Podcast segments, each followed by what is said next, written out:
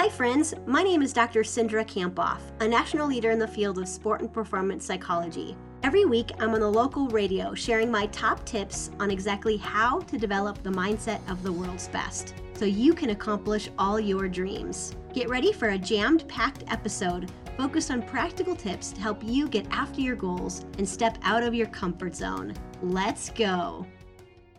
Hey, we're talking today about embracing change. You have a quote for us. I do. It's by Viktor Frankl. He said, When we are no longer able to change a situation, we are challenged to change ourselves. Hmm, that's a good one. What inspired the topic?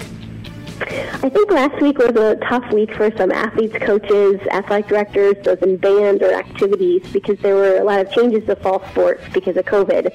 You know, like here in Minnesota, um, football and volleyball at the high school level was moved to the spring, and then spring sports were moved to the summer. And I, I heard that the NCAA decided that Division two athletes would not have a national championship which many of them kind of work for, you know, I think are, are maverick sports here. So today I thought we would talk about coping with these changes. And even if we're not an athlete, um, you know, in our society, we're experiencing a lot of changes regardless of if we're in athletics or activities or not. So, Cindra, where, uh, where do we want to start with embracing the change?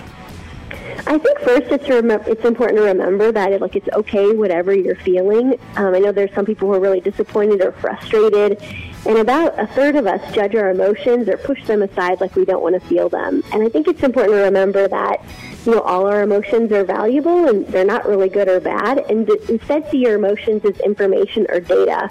And what that means to me is that they just shows you uh, what you really care about and, um, uh, and what's important to you. And if you wouldn't care about it, you wouldn't feel about it. And so I know there are so many things that we really can't control, like right now uh, which you talk about a lot. But what can we do right now, given that we can't control any of these decisions? Right, Lisa. I think you're right that we, you know, we can't control how COVID is, is going to last, or the decisions made by the NCAA or the high school league.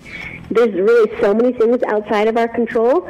But I think I think we can control like where are we focused on going, and we can control uh, our new vision for ourselves or our team that we can get excited about and we can work towards. And, you know, I just want you to think about that. Like, what's something that you can get excited about? Maybe it's not a national championship, but what, what could it be? And if your, your sport or activity was moved to the spring, like, could you use the fall to get really ready? You know, what is your vision? And then consider, like, what's one thing you could do today to work towards that vision and what's one thing that you could do every day, right? Because that's really what you can control. You can control your attitude about the situation and your preparation and your effort uh, but we can't control all these decisions that are made.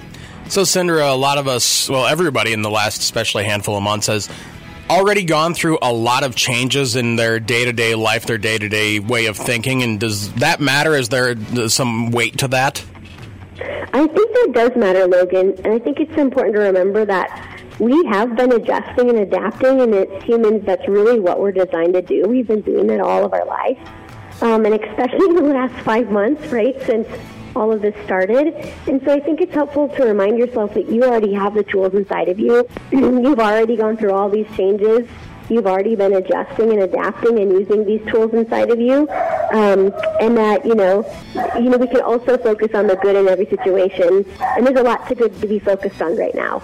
So, what's a final point that you have for us today?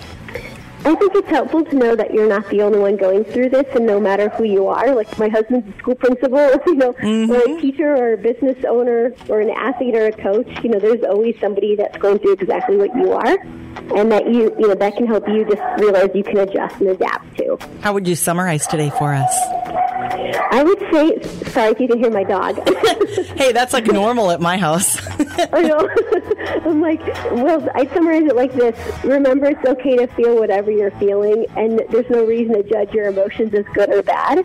Instead, we can just use these feelings as information and data like what that's that's really what's important to you. Um, and there's so many things we can't control, but you can control a new vision for your future, working towards that every day, and just remembering that you've been adjusting and adapting, and you can still do that.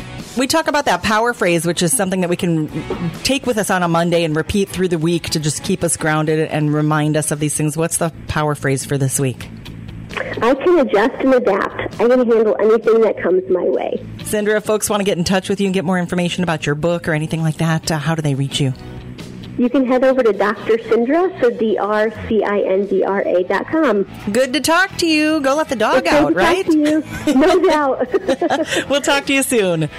Bye-bye. Way to go for finishing another episode of the High Performance Mindset. I'm giving you a virtual fist pump. Holy cow, did that go by way too fast for anyone else? If you want more, remember to subscribe, and you can head over to Dr. Cindra for show notes and to join my exclusive community for high performers, where you get access to videos about mindset each week. So again, you can head over to Dr. Cindra, that's D R C I N D R A dot com. See you next week.